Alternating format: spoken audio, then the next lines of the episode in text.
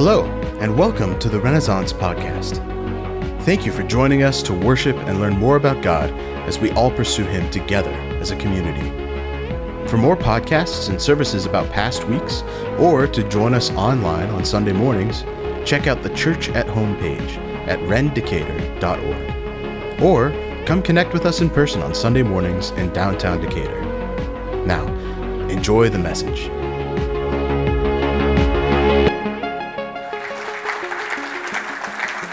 How are you? Well, good morning, everyone. My name is Jeff. If we haven't met, or maybe you have really bad short term memory. My name is Jeff, and uh, I'm one of the leaders here at the church. And uh, it's my work today to lead us in our time of Bible study together. So, so, John read the passage that we're going to work through. I will tell you in advance that we're going to work through this passage just with a little different vantage point. I mean, there's so many things in Scripture can be taught in so many different ways, which is really why the Bible's called meditation literature. It's, it's something that you sort of read, you think about, you consider. And have you ever gone back and read something that you read maybe two years ago or even a month prior, and you read it again, and it seems like with fresh eyes, it feels and reads a little different? Anyone? Anyone? Raise your hand, and then I'll move on. Thank you. Well done. Yeah, that's kind of what this is. This, this literature is like that. And so today's. Um, uh, uh, passage is a real popular passage. Uh, it's the Transfiguration of Jesus, and but we're going to look at it just a, a little bit differently. So, with your permission, is that okay? I'm not afraid of you. I'm just telling you. All right, in the, in the last few decades, we have seen our society go through dramatic change. If you're old like me, you would say amen to that. We now move our homes more often than ever before. My parents kept the same house um, from the time that I was born to almost 30 years later, they finally moved. And they moved into a neighborhood close to me. So I was happy that they moved. But we moved more than we um, ever have before. We changed jobs more than we ever have before. Unlike the generations before who worked mostly for a single employer for their entire career, a lot of people change. And of course, we've been told that this is necessary to climb the corporate ladder or the ladder of success. And we're also in our society living with a technology that has profoundly changed how we interact with each other, how we talk to each other. No longer does a person have to work hard to find the schedule of their favorite server at the Mexican restaurant and then visit that restaurant every Wednesday night when they work and in hope that they would sit down after they get off of work and have a conversation with you until they finally see how amazing you are, until they find out how funny and cute you are, and eventually fall in love with you. Hypothetically speaking, of course, this is the story of my wife and I. I found out she worked at Carlos O'Kelly's. Woo woo. And um, some call it stalking, some call it romance. tomato, tomato at this point. I don't know. But I'm married, and 28 years later, and I married up. We know that. So, anyways, um, either way, now all we do is swipe right. How lazy of you. Robin Dunbar is a British anthropologist, and he's found that, that humans have a limit to the number of people they can have true relationships with. It averages to be around 150 people. And history will tell us that this 150 number is actually the average size of English villages. When they go back and do archaeological work, they find that the most villages capped out at 150 people. And some today even argue this is the ideal size for churches, for small groups, for military units, even. Our military caps groups size about 150. Dunbar describes this idea of only having um, so many intimate relationships this way. So I want you to imagine with me um, of some concentric circles moving towards the middle. Just imagine like a bullseye target in, in your mind, if you will. On the outside ring of the bullseye, these are what we call the acquaintances in our lives. There's 500 people or more. These are people you might know through work or maybe through school. And then you move into the next circle, which is the 150 friends that Dunbar talks about. These are people that you can truly know. You'll know about them and their spouses, maybe their kids. And inside that ring is another 50, is a group of 50 people that we call good friends. This is the group that you see at, a, at the market or the wedding, and every time you see them, you're like, dude, we should get together sometime. Right? Anyone? Somebody asked me today if we could get together for dinner. So I'm in your 50. I love you guys. This is so awesome. So maybe I'm getting auditioned at dinner. So we're going to find out if I'm one of the 50. But, but inside the 50, right, there's a group of 15 that Dunbar would call best friends. people you actually spend time with, couples hanging out in groups, playing golf or going to movies, hanging out to watch a Super Bowl game or have ribs and hot dogs. Anyways, uh, lastly, there are the five intimates. This is what Dunbar calls. These individuals, you know them, they know you. And the unfortunate reality is more than 60% of our social time, sorry, more than 60% of our social time is devoted to these five closest friends, with decreasing amount given to the outgoing circles. Yet, because of the shallowness of social media and our changing culture around us, we have learned that the percentage of Americans who say they have no close friends quadrupled between 1990 and 2020. 54% of Americans, that's more than half of us, say that no one, no one knows them well. 36% of Americans report that they feel lonely frequently or almost all of the time. And that number goes up to 51% for young mothers and wait for it, 61% for young adults. You know, we can mock our young adults, but they're going through a lot of hard times. the former Surgeon General of the U.S., Vivek Murthy created waves in his 2023 advisory title titled Our Epidemic of Loneliness and Isolation. When he called loneliness, this is Surgeon General of the United States, he called loneliness a social epidemic and the number one, the number one health threat in America. He wrote that the lack of social connection poses a significant risk for individual health and longevity. Loneliness and social isolation increase the risk of premature death by 26 and 29%, respectively. More broadly, lacking social connection can increase the risk for premature death as much as smoking up to 15 cigarettes a day. From a former pack a day smoker, that's a whole lot of cigarettes from just being alone. The health, the negative health um, upon yourself of being alone is like smoking 15 cigarettes a day. In addition, poor or insufficient social connection is associated with an increased risk of disease. There's a 29% increased risk of heart disease, 32% risk of a stroke for those who feel alone and isolated, socially disconnected. And furthermore, and this is true with a broad stroke paintbrush across all of our culture, we all have seen this, doesn't matter how old you are, it, there's an increased risk for anxiety and depression, and researchers even showing that dementia is oftentimes tied to this. Perhaps we should just admit that we probably have the wrong idea that we can somehow isolate ourselves and still experience all that life has to offer. Spiritual formation author John Mark Comer says this We have learned in our incredibly individualistic society the mentality of this march to the beat of your own drum to go and be an original, to you do you, boo, or to speak your truth and don't let anyone tell you what to do, if you live that way and also try to live in the goodness of a quiet relational life marked by giving and receiving love, it cannot be done. He concludes by saying community of life with others is imperative. This is not a design flaw that humanity must overcome, our need for other people is actually to our benefit. And all of the introverts went, before time existed, before our need to accomplish and check off to do items, before the lane switching race to get to work or get through the grocery checkout, there was a settled and slow example of relationship in God as three persons the Father, the Son, and the Spirit. Paul J. Pastor poetically explains at every moment there is a reminder that no one is ever alone, and that the community, love, and belonging are not simply cosmic aberrations, but the root nature of our reality. So when we read in Genesis chapter 2, verse 18, in the story of creation, God makes Adam and Eve the Garden of Eden. Raise your hand if you know what I'm talking about. Yes, there's a moment where God looks at Adam and says these famous words, is not good that man should be what? Alone.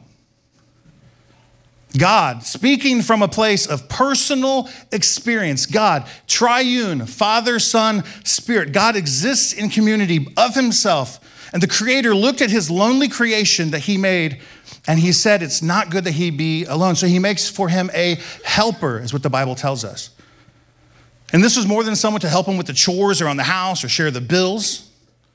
Adam, for Adam, this helper unlocked the door to the way to experience the fullness of his being. According to God, living alone is not good for anyone. Full stop. And we understand that there is a loneliness that creates in us an ache in our souls that can open us up to God. I experienced it before I was a Christian, and some of you maybe have as well. It's what many of us feel when we say things like this there has to be more to living than this when we say that about our lives. And so there is a, a, loneliness that God uses to draw us towards Himself, but there also is this uh, epidemic type of loneliness. It's like a blight on our land. And the question that we have to answer is this is, this, is there a practice? Is there something that we can learn from Jesus our Lord, which allows us to live in this rich web of loving relationships right in the middle, where we live, in the middle of this epidemic of loneliness? And the answer is a resounding yes. Say it with me now yes. Yes. And it's the practice of community. Tyler VanderWeele wrote this in the Harvard Gazette that there's something about relationships, something about social connectedness, community life that is so central to what it is to be human, what it means to flourish. I think God would agree. So, if we take Robin Dunbar's research findings and compare them to the Bible, we would see a remarkable similarity. For example, Jesus had hundreds and thousands of followers. In the Bible, we read about it called the multitude. These people are on the fringes of the people that he knew. He might recognize a few of them at the Starbucks, I don't know, but he just had fake and move on, right? But he also had a group of 120 disciples who followed him more closely. And inside that 120, there was another 70 inside of that. And then inside of that, we read where he had 12 disciples, close friends that he called himself. And inside of that, there was another smaller group, and yet a more intimate group of three Peter, James, and John. They were among the earliest of Jesus' disciples. They had been with him for, for the longest, been with him from the beginning. And so we might possibly assume that is why Jesus would oftentimes go into places and segregate them alone and leave the others outside. But the Bible actually doesn't tell us why Peter, James, and John are chosen. But they were. They were his inner circle. They were the ones that he surely confided in, and vice versa, they confided in him as well. And these three men were, were present with Jesus during these special events we read about in Scripture. They witnessed Jesus raise Jairus' daughter from the dead. Amazing. They accompanied him while he was praying in the Garden of Gethsemane before his crucifixion, and they were an eyewitness of Jesus' transfiguration that we read about here. Thus, these three eyewitnesses saw Jesus' greatest moments of glory, and we could argue even his darkest trials. They were his closest friends. There's even a moment, um, I forgot about this, but I think about it now. I didn't write it down. Here we go. Uh, there's a moment where Jesus is actually hanging on the cross, and John is, I think we're told, is the only one of the disciples actually went to the to the, the hill where Jesus was crucified. All the other disciples had scattered, but John was there. And there's a moment when Jesus looks down at John, one of his closest friends, and says to his mother, who's also there, Jesus' mother, Mary, he says, um, John, this is your mother. Mary, this is your son. Almost to say, I'm leaving. I need you to take care of her. Like you do that with the people you're closest to, right? You do that with people you trust, with your parents. So we see here that Peter's timeline, if we if we read up to this transfiguration moment, he's had a quick succession of ups and downs. He declares Jesus is the Christ. Go, Peter, then demands that Jesus will not die in Jerusalem. Right? If Peter can stop it, he'll stop it. And then Jesus rebukes Peter and calls him what? Satan. I like to call my best friend Satan all the time. all that to say, lots of crazy ups and downs, which maybe would point to this for something to think about. Some people think that after you're a follower of Jesus for some time, things just smooth out over time. You think you can get a handle on this Christian life and you can turn the seatbelt sign off, right? And move around the cabin of your life. Boom, all of a sudden turbulence, all of a sudden a doctor's call, all of a sudden a pink slip, Dear John, all the things that can change your life. And the turbulence comes in and throws you around. That was Peter's life. And if we're honest, that is our life too. Many of us can feel isolated when we make mistakes. We hide them because we're so embarrassed by them. And to make sure no one finds out about them, we pull away from others. But what if we stop? what if we stop trying to live a life of no more sinning and no more mistakes, and instead stop trying to live a life of secrets? Do you hear the difference? Let's worry less about getting everything right and worry more about being known by others in a form of intimate community.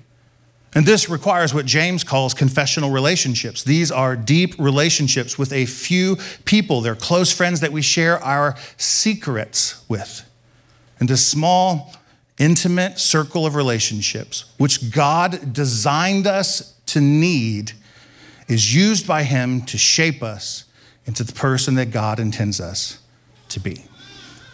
This story, the Transfiguration, I think, is a shows us the power of those intimate relationships. Peter, James, and John, they're close with Jesus, and he invites them into an experience that will shape the rest of their lives. So, that's my intro. You guys ready? Let's get started. Holy cow, I don't have any time left. All right, let's go back to Luke 9, verse 28, and just work through a couple things that stuck out to me here. Verse 28, we see Peter, James, and John being segregated from the others. And they go up an unnamed mountain. The other gospel writers, Matthew and Mark, say it's a high mountain. Luke even leaves that detail out. They just go up on a mountain. And, and this is a common theme in the Bible when we read of theophanic or uh, theophanies where they would encounter God um, they would oftentimes go up on mountains. So it's a, a place of a divine revelation, so to speak. So this is a common thing. When we see them go up a mountain, we should think, aha, something cool is going to happen.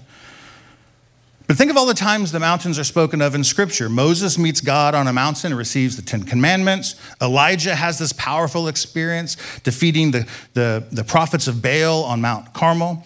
And interestingly enough, I learned this week uh, that one scholar actually thinks that, that the Garden of Eden was on a mountain.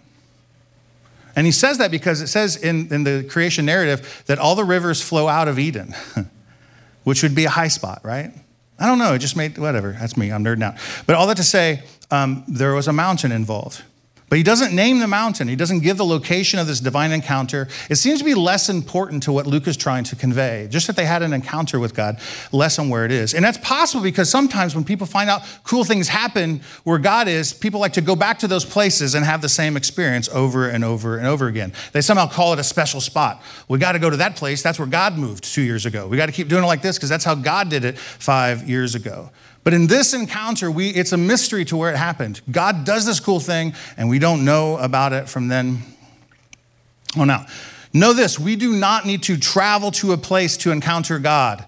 Say yes if you're listening. you do not need to go to a place to encounter God. However, Mexican joints are at the top of the list. I'm just saying. There is truly no Mecca for us in Christianity, and nor a religion that demands a pilgrimage to a place. God sent us his son. He has come here. Our journey, if there is one, then is to know him, to understand him, to talk to him as if he's one of our close friends through prayer. Which, speaking of which, notice how praying makes a mention here in verse 28. Prayer is mentioned twice here in this powerful little narrative. It was mentioned back in verse 18 when Jesus was praying, then he asked his disciples, Who do, who do people say that I am? And there's this divine disclosure when Peter says, You're the Christ, the Son of God. Luke desires his reader, which is us, to understand the important role that prayer has in revelation and understanding of God. But hear me, it is not explicitly stated in the Bible for us. We wish it were. We wish the Bible would just say, if you want to know, you got to pray. But it doesn't. But the stories are replete with examples of men and women praying and God showing up. And we have to be attuned to that. If we truly want to understand the ways of God, then we need to pray. We have to trust that in the pages of Scripture, the Holy Spirit, like a, a wilderness guide, will reveal partially overgrown trails of the direction through which He wants us to go. He'll point His finger at a word or a phrase, and our focus becomes acute, and we begin to consider and to ponder. And so Luke mentions prayer multiple times, and we need to be people who pray.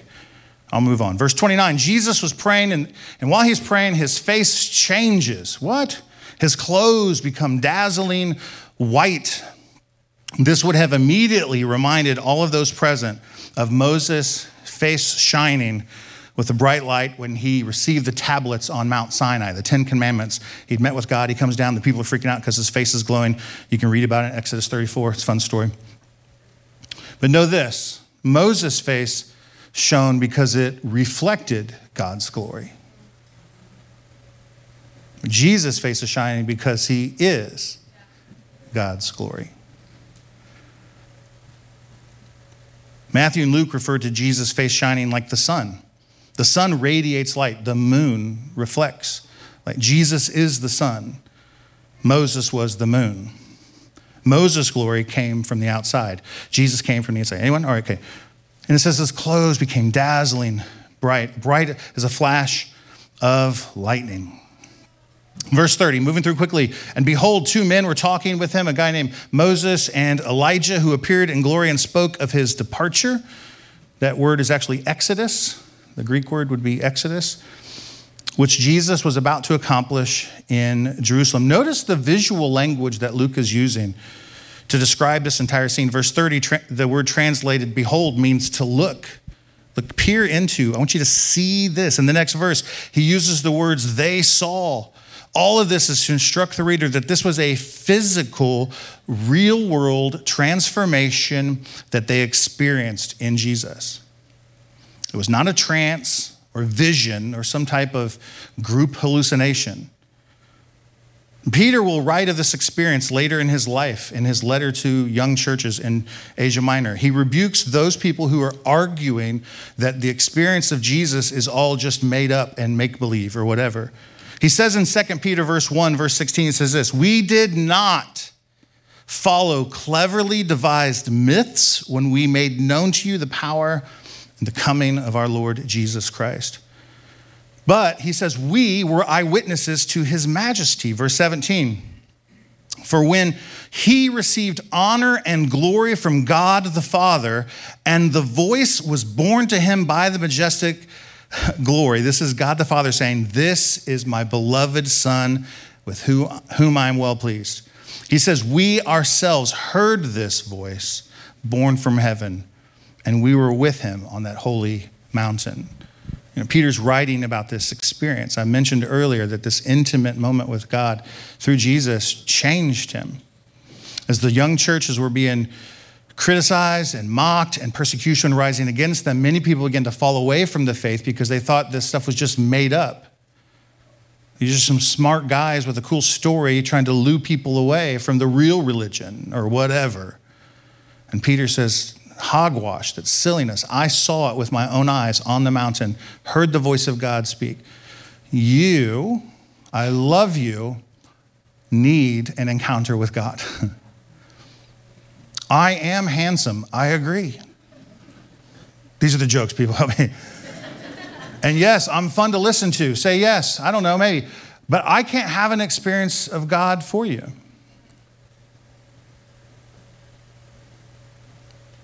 You need an experience with the Lord. You need something that you can sort of hang your coat on so when life does get hard, turbulence does come into your life, you're not shaken because you know Jesus is real. He's not just a fable and a story that that one guy gets up and talks about every once in a while. Yeah?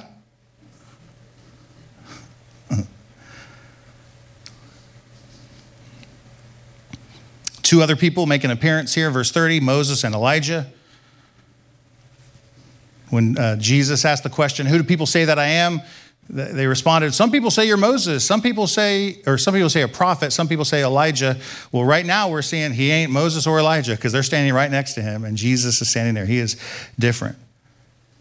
And they're talking to Jesus about what he's going to accomplish in Jerusalem. This is the words that, that Luke uses.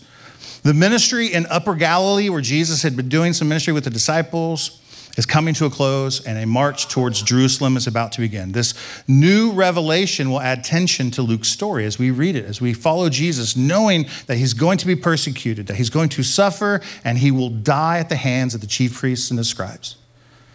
And now he sets his face upon Jerusalem from this point forward, and this is where we're headed. And now when we read Luke, we're going, gosh, what happens next? What happens next? There is a stopwatch that has started on his life, and it is clicking seconds away. It's the tension of one of those TV shows we watch where we want them to cut the red wire before the bomb explodes. Anyways, this is the part of his departure. He's going to do something. The Exodus story in the Old Testament was when God rescued his people from slavery in Egypt.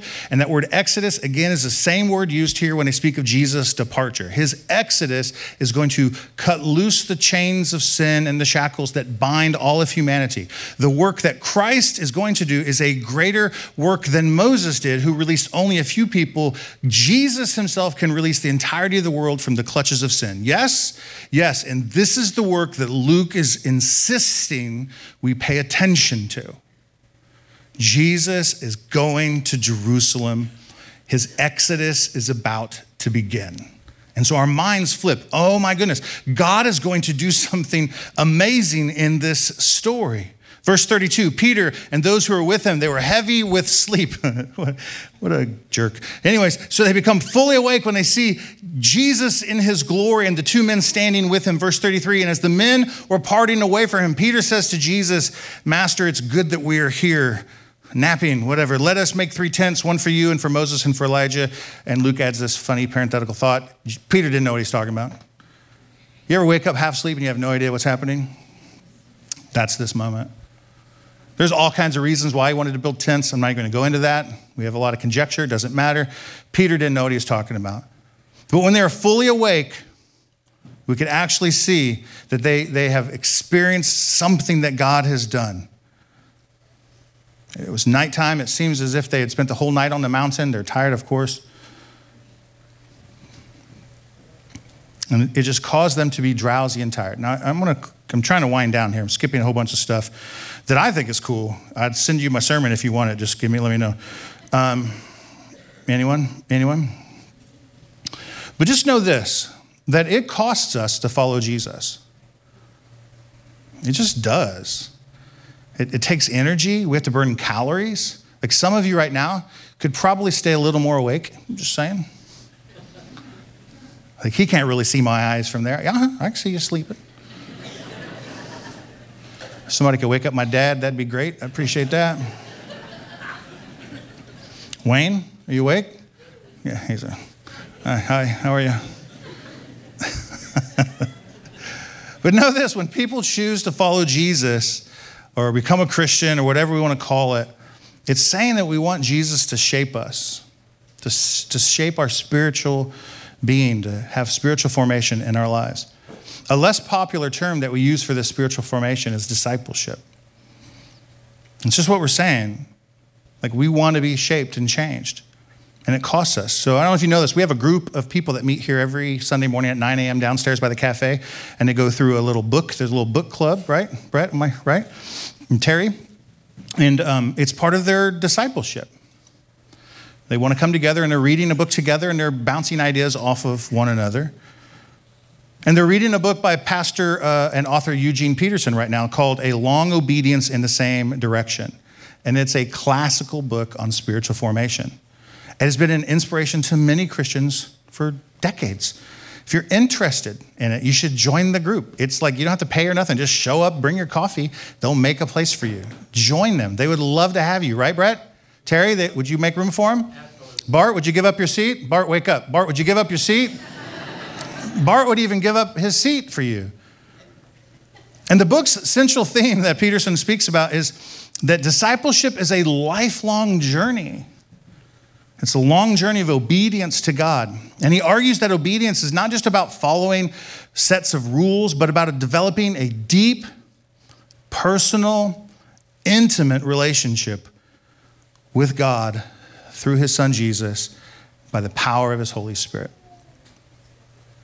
In this book, um, Peterson uses the metaphor of a pilgrimage to illustrate the point, suggesting that Christian, the Christian life is just a gradual ascent into God's presence. So we're like, or unlike tourists who stop to visit an attractive site and then move on, we're more like these pilgrims who just move consistently, always in the same direction, always trying to find God in our life, yeah? But to do so, we must awaken. You must awaken from your spiritual slumber. I can't do it for you. Your spouse can't do it for you. You have to do this. And it's crazy because in our world, there are so many ways that we can distract ourselves or numb ourselves from the emptiness that we find in life. The world around us, we might even argue, is actually spiritually forming us too. But it's not forming us into victors who overcome shackles of shame and sin. Instead, the world tries to get us to forget all of the terrible acts that we commit, all of the sin in our life, all of the shame that we have, or whatever. And they just try to get us to isolate ourselves. The Christian life could be maybe even explained or described as a deforming for us or reforming us into the people God wants us to be. So we untie ourselves from the untruth that the world is constantly giving us, and we turn to the truth, capital T truth, that is who? Jesus. I'm cooking now. Verse 34. They're saying these things, a cloud comes over them. God says, This is my son, the chosen one. Listen to him. I'm going quickly. Are you guys keeping up? Yep.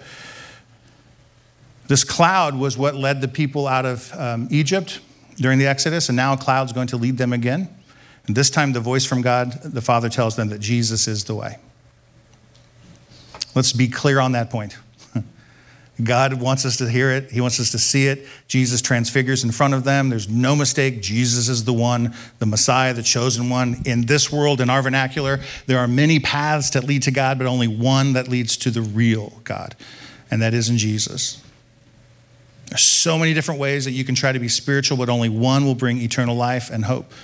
There's so many ways to try to discipline and white knuckle the things out of your life so you can live as a better person. There's only one way that can actually change you from the inside. That is the work that Jesus Christ has done. He has made a way to rebuild us from the inside out. Everything else is effort from the outside coming in. But God wants to change you from the inside out, and He's already done so on a cross, on a hill called Calvary, where Jesus, His Son, died on that cross for the sins of the world and his body was thrown into a grave. And three days later, he was victorious over sin and death and even the grave, and he lives in that. And by faith, we believe that story. The Bible tells us that in faith, we are also made new in that. So we have changed. And now there's a little bitty heart that pumps the, the lifeblood of God inside of us. Some of us have only been Christians for a few years, and you got just this little bitty heart that's pumping hard for God. But I'm telling you, God's life is pumping through you. Feed it, work it out. Read something, pray something. Don't wave with your middle finger as you pass people on the highway because you're driving too slow, because that's not what Jesus would do. Pray for those idiots, those people, I mean, that just don't understand how important you are and how you need to be somewhere. There's just something inside of us where God has changed us. And then it um, and the world just wants to tell us it's just emotion. It's just some uh, neurochemical thing, Chris. Right? We're talking about it's just some. It's like a, a, a physiological thing that happened. It's not really a spiritual thing. And I'm telling you, it's both. God is doing something, and sometimes you feel it in your body. Sometimes you just have to hold on by faith that God is doing it. When he says, when God says, "Listen to my son," he means this in the biblical sense, which means not just to hear but to obey.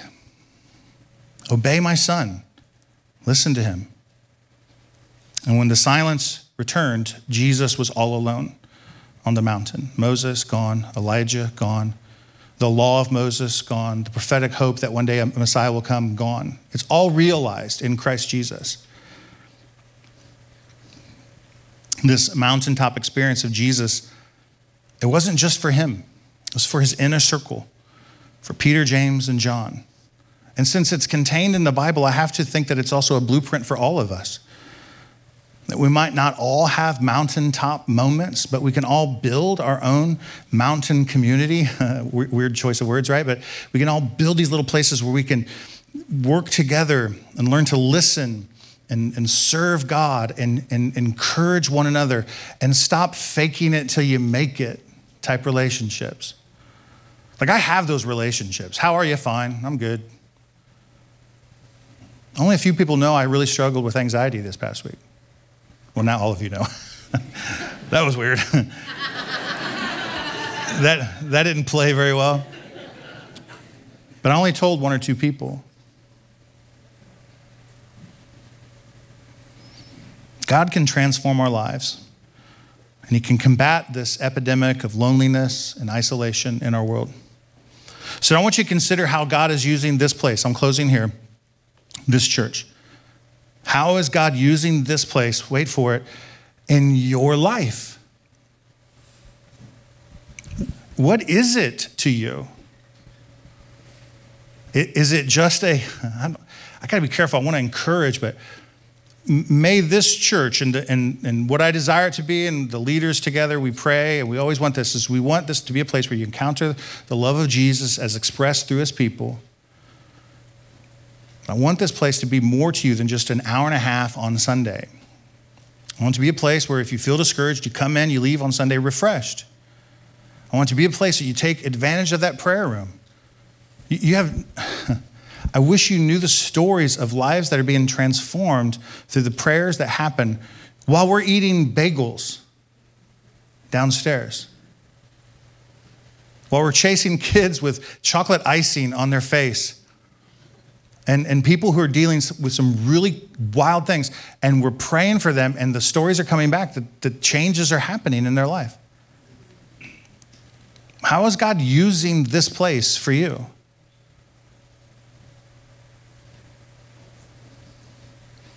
Maybe He's not. Maybe it's sneak in, sneak is the wrong word, but come in kind of right before open, right? Right before John takes the stage and tells you to stand up and repeat after me or whatever, right? Before all that, maybe you're just like first one's out the door. As soon as the thing, the door opens, deuces. I got jalapeno poppers to make for the big game tonight. it's a real thing. It doesn't have to be. It's very possible, and I say this not hyperbolically, I mean, seriously, it's quite possible that God has placed the very answer to the things that you're dealing with in this room. There's another person who's gone through that exact thing, and God built their faith in it, and they can pray for you and help you in what you're doing. There, there, are, there are so many stories that can change our lives should we listen to the faith that's in them. How is God using this place for you? You don't have to walk your Christian life alone. You can choose to walk it in community and discover the strength and the love that can come through that. Uh, remember this God exists in community, and He created us in His image. It's, it's hardwired into our DNA. And um, it's hard for some of us, introverts and shy people. I get it. But it's the way. It's the way. So, are we good? are we good? uh, we'll see. We'll see. I'm going to pray for us. Would you stand up for me?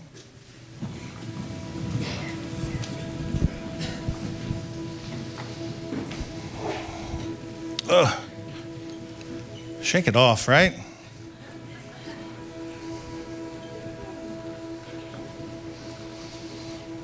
Hmm.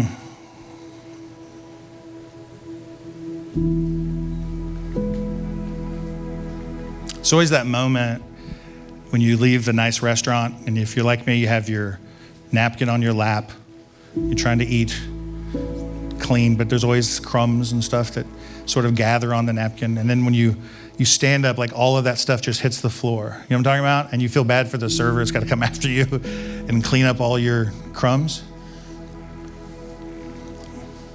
When you stood up just a moment ago, like that picture hit my mind that all of the things that, that sort of came in with you about the cares of this world, oh my goodness, all the issues, all of the um, the things that have, the issues and concerns that have barnacled themselves to you as you walked in this morning, when you stood up, I just sense the Lord is just releasing them. Just let them hit the floor. We've got custodians that'll come through and sweep it up for you. You don't have to carry them out with you.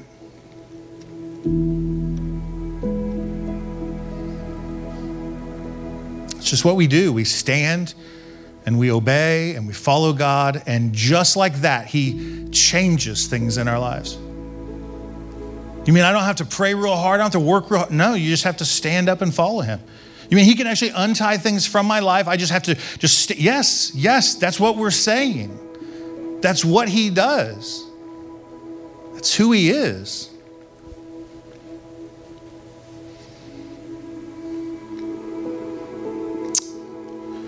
So we hold out our hands now.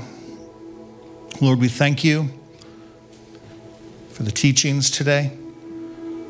We thank you that you open our minds and our hearts to your word. We're grateful for our time, wait for it, together with one another. God, thank you for my church. Thank you for these people in this room. There are people in this room who have made such an impact on my life. God, I thank God for you. God, as we leave this place and move on to fun times tonight, use your Holy Spirit as a guide and lead us into meaningful connections, ones that can nurture us and strengthen our souls, Lord. Open our eyes to those who are in need near us. Maybe we're the one to help them today. So give us courage to reach out to them in love. God bless our journey and guide us towards relationships that fulfill your purpose in our lives. And everyone says, Amen. Amen. Thanks for joining with us today. We would love to support you and have you be a part of our community. So please check out the church at homepage at rendicator.org. There you can ask questions, request prayer, find past messages and podcasts, and even contribute to the growth of the church through online giving. Or you can come see us in person on Sunday mornings in downtown Decatur. We can't wait to see you.